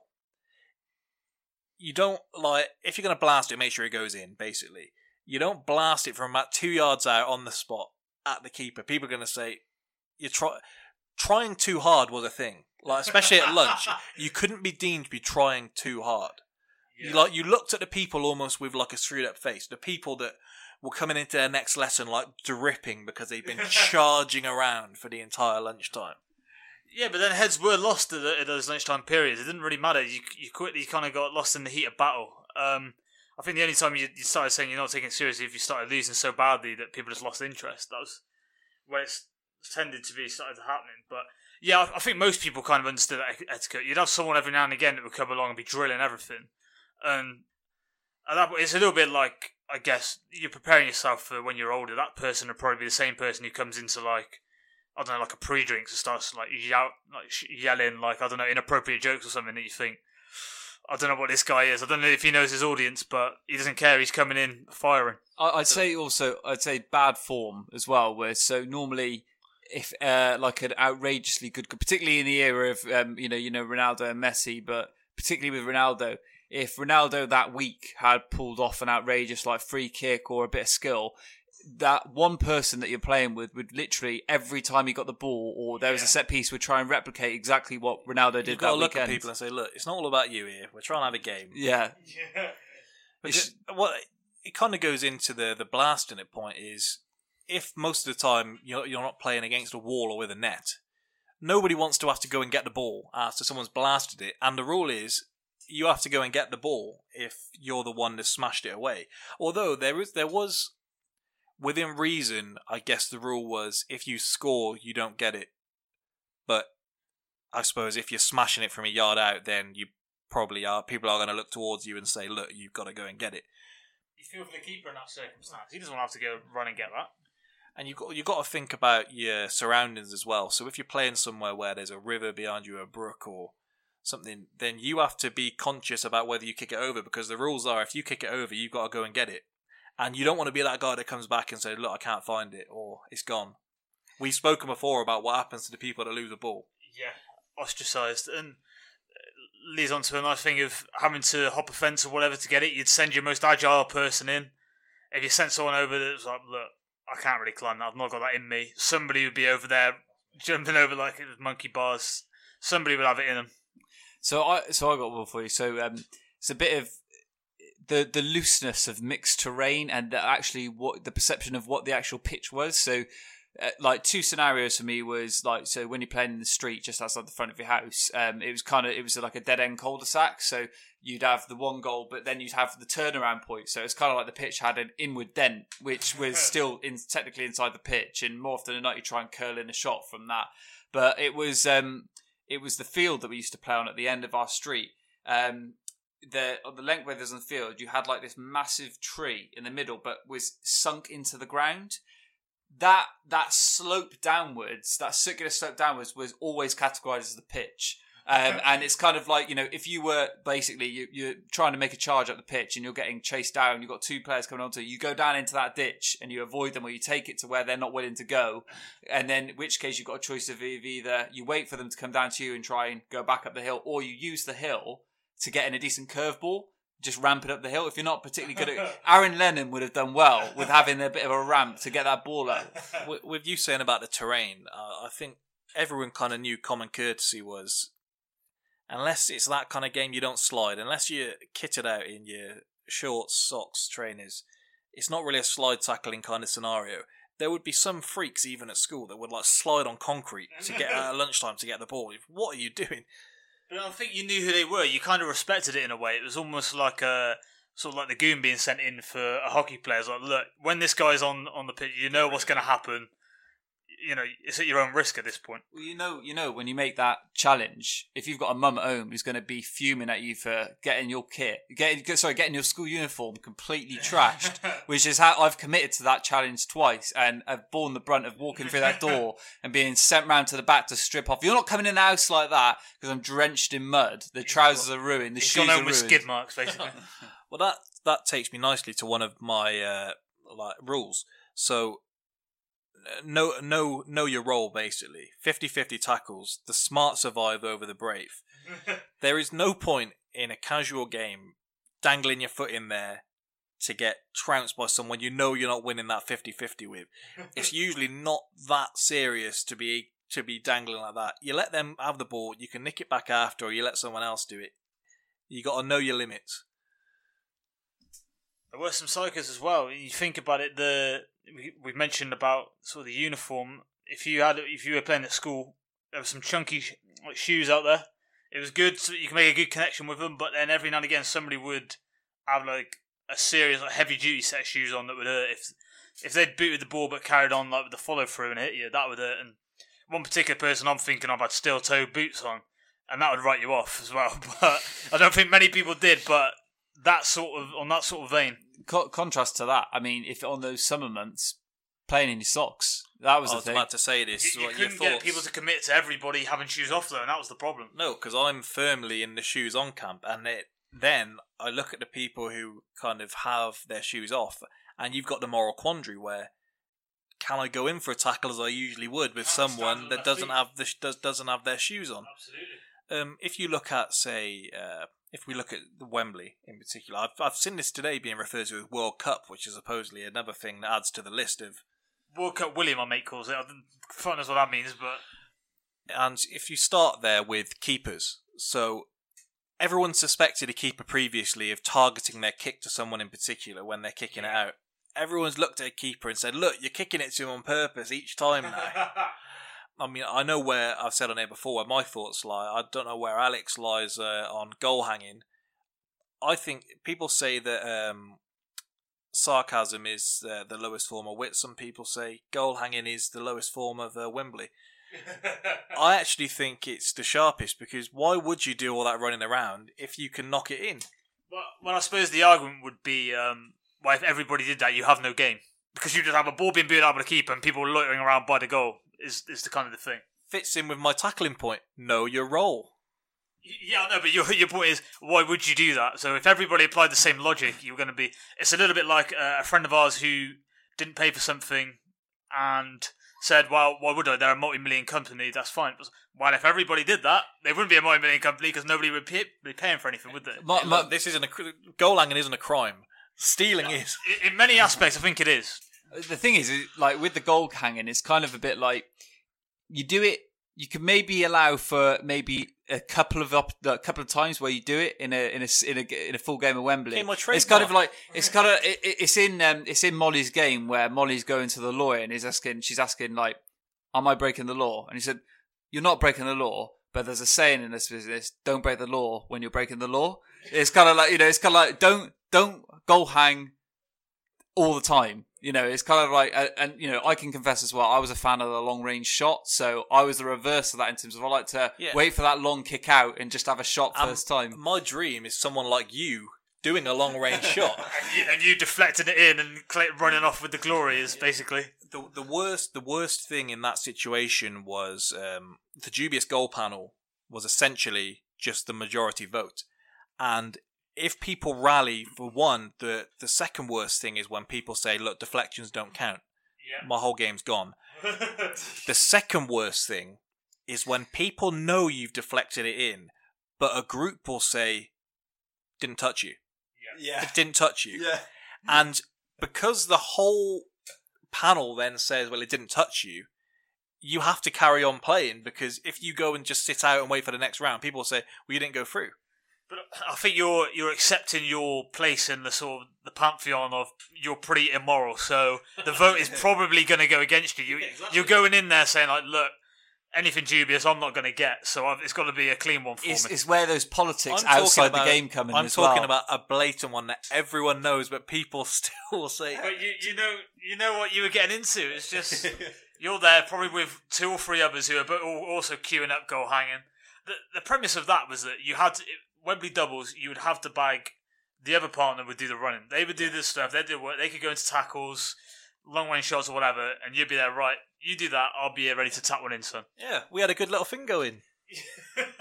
yeah, it's true. It, it, it was a, a fine double act. See, people don't mind it when it helps them.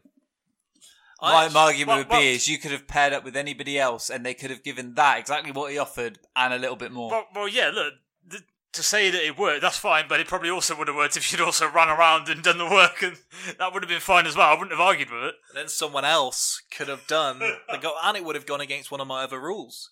You can't try too hard because nobody wants to be in the lesson after when you're stinking. I'm a sweaty guy. And, and also, if you have a shitter, you can say, well, I wasn't really trying. And I wouldn't say that. I think people would know that. Any, I'll, I'll fling my body at it if it means I can get that little knock in. So, onto the basis then of a team game again. So, obviously, the team, the team selection is the most crucial point because it can make or break a good game. Uh, if you have too many scumbags on one team, it's not going to be a pleasant game. If you have too many uneven, if you have the teams too uneven, people are going to become disinterested. There were several kind of uh, unwritten rules there. One of them, I think, being that if the teams are uneven, then you do almost a mid-game swap. Or I know in school when the games were much larger, you would essentially just give a player to the other team and you'd carry on from there.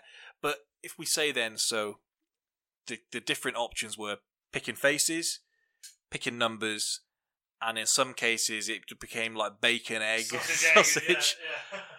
I mean, the preference really, if you want a good game, is picking faces, but also unpleasant if you're going to be picked last.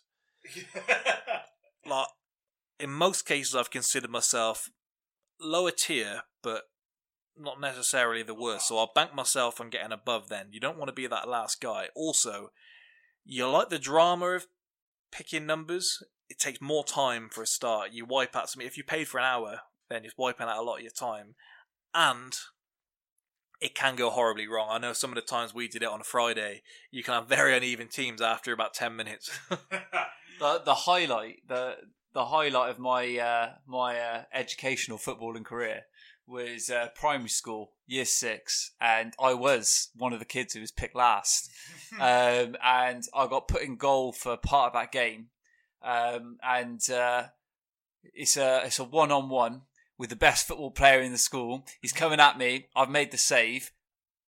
Changes the game from there. Not too long later, we get a penalty at the other end. Because of my heroics with that save, they've waved me down. You're taking a penalty, and I put it in. That that was the peak That for was me. That was moment. that was peak. That was peak. This is like that YouTube video we were watching the other day. everyone, was, everyone was cheering him in. So when it comes to uh, picking faces, then the worst nightmare you have is a captain who picks their mates Yeah. because that disrupts the whole hierarchy of the system. There, you need people that know, and I don't know everyone their different thoughts on captains. So if there's one good keeper among the bunch that actually likes going in goal, he's absolutely your first pick because you can make up the numbers elsewhere on the pitch. The the worst thing I suppose is if the other team gets the keeper and he's prepared to stay in goal and the rest of you have to rotate because nobody wants to be your keeper. Yeah. the the basis that we always worked off um, was back at primary school for me was it was uh, it always seemed to be fall into pitfall of each half of the year had was always the the teams, but you had the best player from each of those half of the years was always the captain, um, and that then they'd select the teams. That's the basis that I go on. Best player is your captain.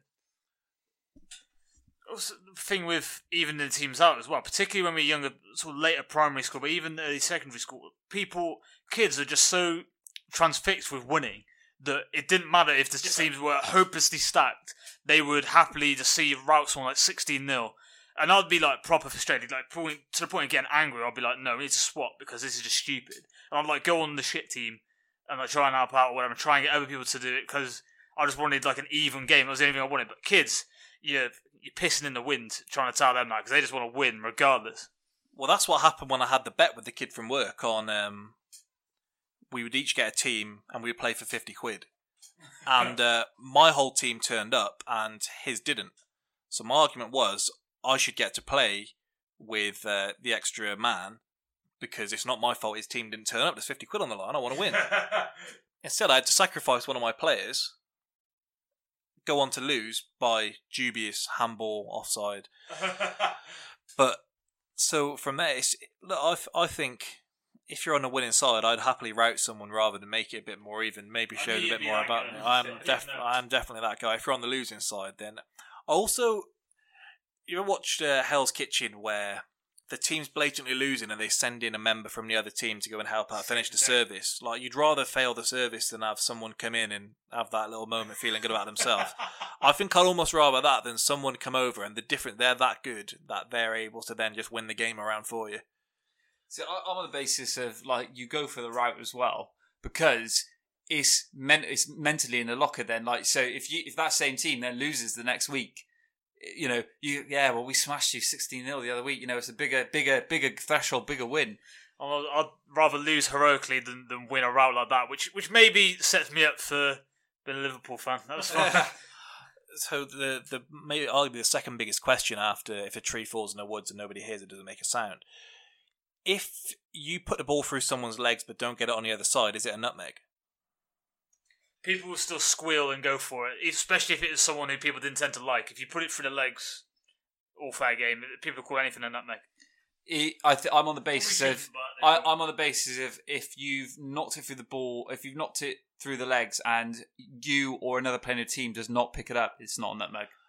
I think it counts as long as the person whose legs it goes through doesn't get it. Okay. Get what you're saying, but it's kind of a bit like you could. It, it's well, yeah, I see what you're saying. Oh look, you've gained zero advantage from it. It's just the fact that you just put it through the legs. It's the humiliation. That's all. Yeah, Well, that was happening at the point Spurs were losing in the week. Um, Dele Alli knocked it through someone's legs on Saturday, and people were still saying how class it was. And it's like, well, he hasn't done anything with it. He's in his own half and has knocked it through someone's legs, and people are going on about it. Um, last couple of things then uh, before we uh, finish this one off. the rules don't bounce a football continually. If you've got to put up, if you've got to keep that ball for the next uh, however long, you don't want it turning into an horrible shape. The same as people saying you don't kick a basketball or it turns egg shaped. Um, there was some kind of quandary over a, a new football. You had to have it worn in a bit first. I actually remember there was a kid who we went on a trip to Paris with school, which I've spoken about on here before. And uh, this kid had spent at the time was probably like sixteen quid on a football, one of the new Premier League ones. And um, he brought it in, and we were playing with it at lunchtime. And he, um, as we said, the ball carrier picked the ball up to say we couldn't play anymore. Wondered why. Still got another 10, 15 minutes left, which is an age in uh, like school time. Um, he said he didn't want the ball getting scratched because he'd spent so much on it, and so would save it to be played with on grass. And this was like a winter game, so essentially taking it for a couple of months to then bring it back out because this 16 quid ball was that like prestige. Let me tell you the outrage at our school if the field was closed. Unless there was like torrential downpours, you'd be like, well, why is this closed? The demand was just incredible. The teachers, you, did, you didn't want to be the one that was on duty that day because they were getting it in the neck. If, they, if the rest thought they were getting in the neck when they went to VAR, you should have seen what these teachers went through. My final one to add would be uh, what isn't isn't a foul. Essentially, unless someone squeals in agony, you play on. If it goes slightly beyond the goal, you play on. Someone has to be absolutely uh, clattered. No, it's also it's also as well. It's that like if it's in a if if it's a goal scoring opportunity or it's like decisive, that's when it gets brought up as well. If it's like a little little clip of the legs and they've gone over and it's in a goal scoring opportunity, definitely a foul. Or if it's the person whose ball it is who's a bit of a twat, who's a bit of a twat and just literally has got his mindset that he's going to be the man of the match. He's heading towards goal. He gets a slightest little clip. I can I can think of somebody here in my mind, um, but they've been gently clipped. Now he's picked up the ball. It's a foul. It's a foul, and he puts it back down. His word is the law. Any to add? If it, the the only other law is that the old, if an older kid comes involved and they're suddenly in charge, if the older kids come and take your ball, you're all furious. The kids are fuming. You're going to chase after them, but ultimately they do have you on a string. They can do what they want largely.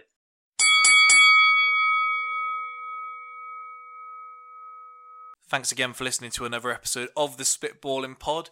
We'll get into the NBA action next week when these first round matchups have finished. No upsets really looking like they are on the cards, so uh, we'll tackle that next week. But as always, if you could give us a listen, like, share, repost on SoundCloud, iTunes, and all that business, and yeah, we'll be back next week. Thank you.